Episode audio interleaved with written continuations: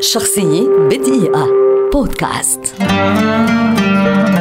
عمر خورشيد عازف جيتار، ممثل ومنتج مصري، ولد عام ألف وتسعمائة وخمسة وأربعين ولقب بملك الجيتار، إذ يعد واحدا من أهم عازفي الجيتار في تاريخ الموسيقى العربية. حصل على ليسانس الآداب قسم فلسفة، ودرس الموسيقى بالمعهد اليوناني الفلهارموني، ثم انطلق في مشواره الفني، وسرعان ما فرضت موهبته في العزف نفسها، فتألق ولفت الأنظار، وعمل مع كبار عمالقة الطرب العربي أمثال أم كلثوم، محمد عبد الوهاب، عبد الحليم حافظ، فريد الأطرش وغيرهم. وكان من العازفين القلة الذين استطاعوا أن يحققوا في العزف نجومية لا تقل عن نجومية المطربين.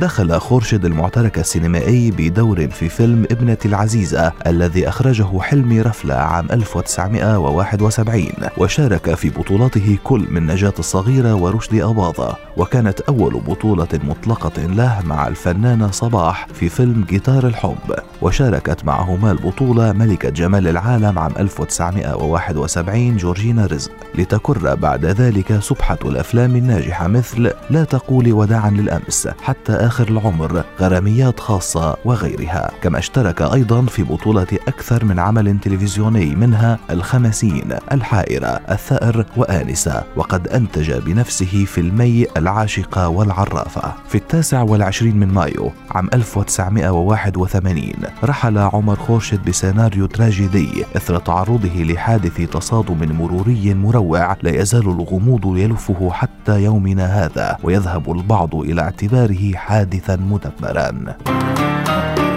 شخصية بدقيقة بودكاست.